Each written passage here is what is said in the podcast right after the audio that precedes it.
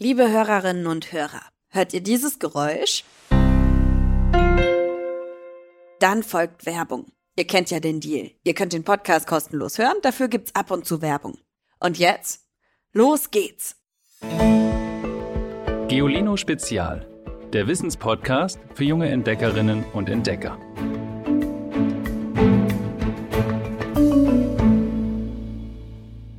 Hallo ihr Lieben. Ich würde euch am Anfang dieser Folge gerne etwas zeigen, aber dafür müssen wir eine kleine Zeitreise machen. Seid ihr dabei? Kommt ihr mit? Sehr gut. Schnellt euch an, lehnt euch zurück. Wir reisen in die Zukunft.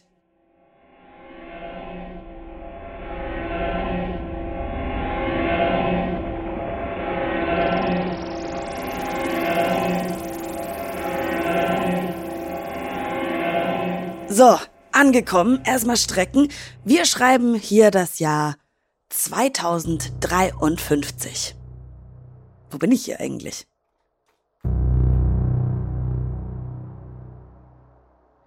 Es ist Dämmerung. Hier und da sind schon einzelne Sterne zu sehen. Aber das, was sofort ins Auge fällt, ist nicht der Himmel, sondern das Flugobjekt, das wie ein Pfeil nach oben in Richtung Himmel zeigt ein paar hundert Meter von mir entfernt, in einem Gerüst, hell erleuchtet. Und während der Himmel immer dunkler wird, strahlt die Rakete immer heller. Von der Form her erinnert sie mich tatsächlich an eine der Raketen, die ich aus dem Fernsehen kenne. Aber die hier sieht irgendwie hm, eleganter aus.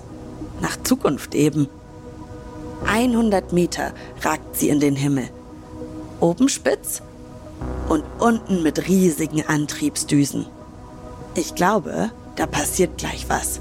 Neben der Rakete sind riesige Hologramme. Das sind einfach Zahlen, die so am Himmel stehen. Und die zählen runter. Es ist ein Countdown. Noch zwei Minuten steht da. Da vorne sind auch überall Menschen mit Kameras und, und alle machen Fotos und sind ganz aufgeregt. Oh, und da ist auch eine Reporterin. Heute ist es endlich soweit. Der Flug zum Mars beginnt. Es hat so lange nicht geklappt.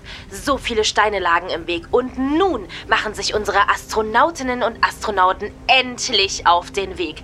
Die ganze Welt kann heute von zu Hause aus dabei sein, wenn sich erstmals Menschen auf die Reise zum roten Planeten begeben. Und bevor der Countdown gleich in die letzte Minute geht, sollten wir noch denjenigen danken, die das alles möglich gemacht haben. Zum Glück konnten wir Menschen von anderen Arten lernen, wie man sich bereit macht für eine solche Reise. Danke, danke, vielen Dank an euch, Siebenschläfer und Murmeltiere. Und riesigen Dank auch an euch, Fledermäuse und Igel. 10,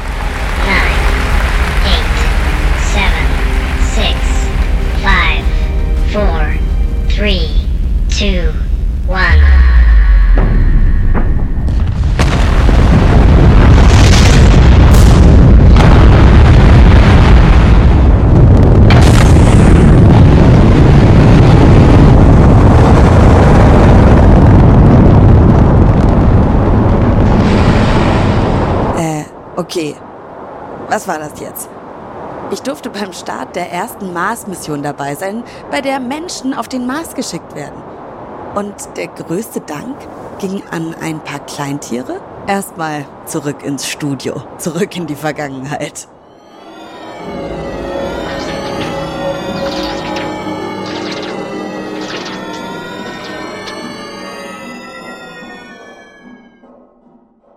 So, jetzt mal in Ruhe. So ein bisschen ahne ich schon, warum sich die Astronauten und Astronautinnen bei Nagern und Igeln bedanken können. Und das hat mit einem Thema zu tun, von dem ihr vielleicht schon mal gehört habt. Winterschlaf. Ihr denkt jetzt vielleicht, Winterschlaf, okay, das machen ein paar Tiere, wenn sie faul sind, aber was sollen Astronauten und Astronautinnen davon haben? Aber so weit hergeholt ist das gar nicht. Aber erstmal, was ist das eigentlich, Winterschlaf? Es gibt Tiere, die fressen sich im Herbst ein dickes Fettpolster an. Und das braucht der Körper dann langsam auf, während sie den Winter zum Beispiel in einer Höhle verschlafen. Zum Beispiel der Igel. Der streift im Herbst noch herum und sucht ganz viel Futter, um sich dick und rund zu fressen. Und dann sucht er sich ein Versteck, meistens in einem Haufen aus Zweigen und Laub, und verschläft darin den Winter.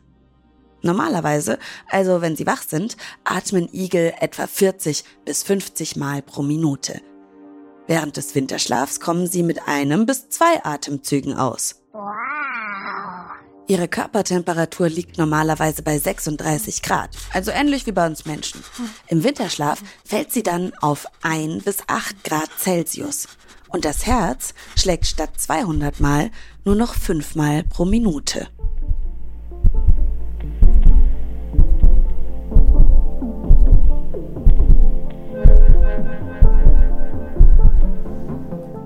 Auch Murmeltiere und Siebenschläfer machen das so. Damit ihre Fettpolster für den ganzen Winter reichen, geht ihr Körper in einen Ruhemodus, in dem sie noch viel tiefer schlafen als während eines normalen Nachtschlafs. Die Tiere machen das, weil es im Winter draußen immer schwieriger wird, genug Futter zu finden, während der Körper gleichzeitig immer mehr Energie braucht, um sich warm zu halten. Wir Menschen haben ja unsere Häuser und können die Heizung aufdrehen und uns von Vorräten ernähren, warm anziehen. Und Winterschläfer haben eben eine andere Lösung für die Winterproblematik. Sie hauen sich einfach aufs Ohr. Allerdings verbringen die meisten Winterschläfer nicht den ganzen Winter durchgängig in diesem Ruhemodus. Manchmal wachen sie auf, strecken sich, machen einmal ihr kleines oder großes Geschäft und legen sich dann wieder hin. Manche Winterschläfer wachen auch auf, wenn ihre Körpertemperatur zu sehr absinkt. Als Alarmanlage sozusagen. Sie bewegen sich dann ein bisschen, bringen den Kreislauf in Schwung, um sich aufzuwärmen und schlafen weiter, wenn sie sich wieder danach fühlen. Wecken sollte man die Winterschläfer auf gar keinen Fall, denn jedes Aufwachen kostet die Tiere Energie. Und wenn Igel zum Beispiel in ihrem Laubhaufen geweckt werden, kann sie das so schwer schwächen, dass sie verhungern. Dass Tiere Winterschlaf machen, gibt's übrigens nicht nur da, wo die Winter kalt sind. Zum Beispiel auf Madagaskar die westlichen Fettschwanzmaki machen das auch. Das sind katzengroße Säugetiere, die in den Wäldern der Insel leben. Während der Trockenzeit finden die Tiere nur wenige von den Früchten, von denen sie sich normalerweise ernähren. Und sie ziehen sich dann in hohle Baumstämme zurück und fallen auch in einen Ruhemodus, der sehr an den Winterschlaf erinnert. Während dieser Zeit leben sie von Fettreserven in ihrem Schwanz und ihr Gewicht kann sich in der Zeit halbieren. Deswegen heißen sie auch Fettschwanzmaki. Die Körpertemperatur passt sich dann der Außentemperatur an und schwankt stark, zwischen 10 bis zu 40 Grad Celsius.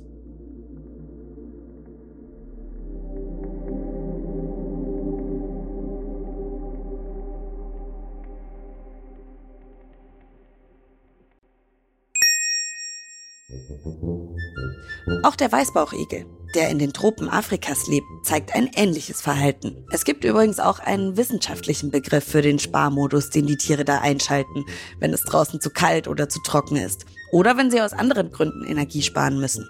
Torpor ist das Wort und bezeichnet sowohl den Winterschlaf der Igel als auch die Sommerstarre der Makis. Mit normalem Schlaf hat der Torpor-Zustand übrigens nichts zu tun.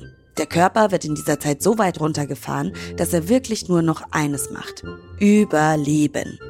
Meine Kollegin Verena hat sich mit dem Thema beschäftigt. Und zwar vor allem damit, wie so ein Winterschlaf oder Torpor im Körper der Tiere funktioniert. Und was Wissenschaftlerinnen und Wissenschaftler da immer noch daraus lernen. Denn so viel weiß man darüber noch gar nicht. Man weiß relativ wenig. Man weiß, wie diese runtergefahrene Lebensweise abläuft. Also der Herzschlag wird geringer, die Atmung wird geringer, der Stoffwechsel verlangsamt sich, ja auch weil die ja gar nichts zu sich nehmen. Und die Tiere kühlen runter. Also bei Säugetieren geht das fast runter bis auf ein Grad, habe ich sogar gelesen. Die fühlen sich also wirklich wie kalt und tot an. Aber tot sind sie eben nicht. Sie sind nur wie ausgeknipst. Und wenn sie aufwachen, sind sie vielleicht kurz etwas benommen, aber dann auch super schnell wieder auf den Beinen. Auf der Jagd oder auf der Flucht. Oder was sie gerade so erledigen müssen, je nachdem, ob sie ein Murmeltier oder ein Bär sind. Verena, du hast dich bei deiner Recherche mit einem Arzt unterhalten. Und weil der herausfinden will, wie genau sich ein Winterschlaf oder auch Torpor herbeiführen lässt. Und zwar am besten auch beim Menschen.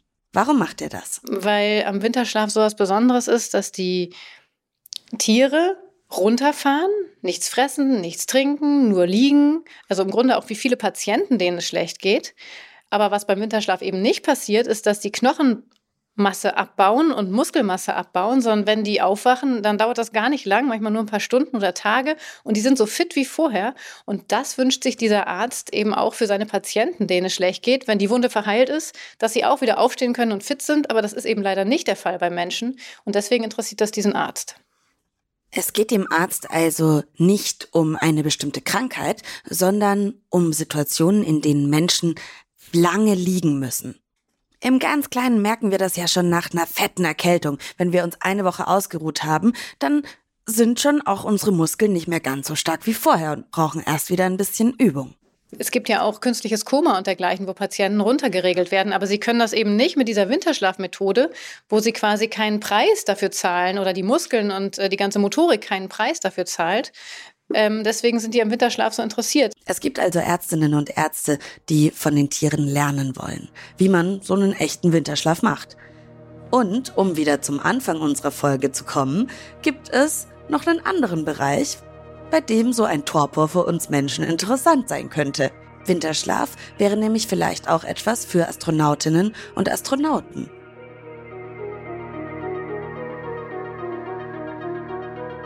So eine bemannte Reise zum Mars zum Beispiel.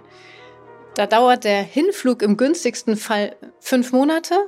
Plus Aufenthalt, plus Rückflug sind wir schnell bei 450 Tagen.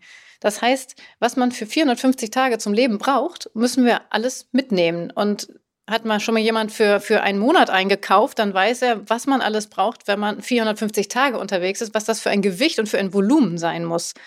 Ähm, dazu kommt der Sauerstoff, den die Astronauten mitnehmen müssen. Und noch nicht zu verachten ist der Stress, den die Astronauten haben, wenn sie da so viele Monate aufeinander hocken und nicht weg können. Und der Winterschlaf würde all diese Probleme total reduzieren. Also man könnte die Zeit verschlafen, man hätte nicht diese, diese lange Zeit des Fluges, man würde sie jedenfalls nicht bewusst erleben. Und wenn man den Körper runterregeln würde, bräuchte man ja auch viel weniger Sauerstoff, viel weniger Wasser, viel weniger Nahrung für die Menschen.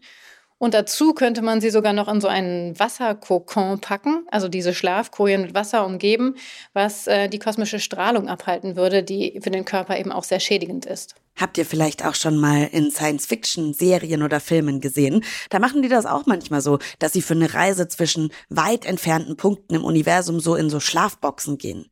So wie Verena das jetzt beschreibt, könnte man ja denken, das wird bald Wirklichkeit. Der Forscher, mit dem ich sprach, der sagt, es ist noch Science Fiction, aber mit einer Menge Science dabei. Nicht, weil man jetzt sagen kann, ach, das, das durchdringen wir in den nächsten drei Jahren und dann fliegen wir schön zum Mars im Winterschlaf, sondern weil einfach die Idee vom Winterschlaf so vielversprechend ist, dass man dranbleiben möchte und äh, den Durchbruch auf keinen Fall verpassen. Danke, Verena.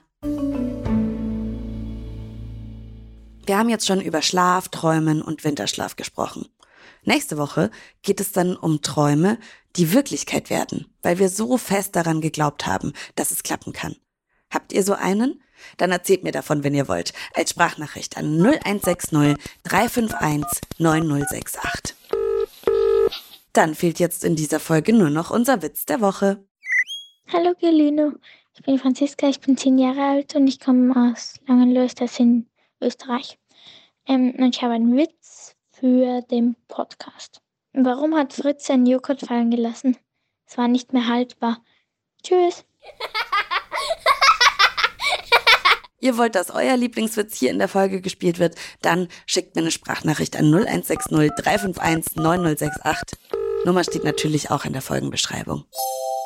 Ich freue mich, wenn ihr nächste Woche wieder dabei seid. Mein Name ist Ivy Hase und mit mir an dieser Folge haben gearbeitet Christian Schepsmeier in der Redaktion. Danke auch an Verena Linde für deine Einblicke in die Arbeit, die du gerade machst.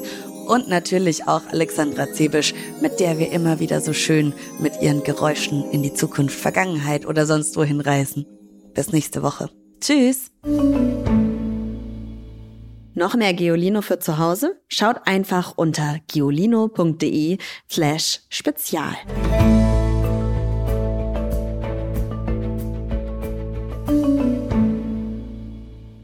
Dieser Podcast ist eine Produktion der Audio Alliance.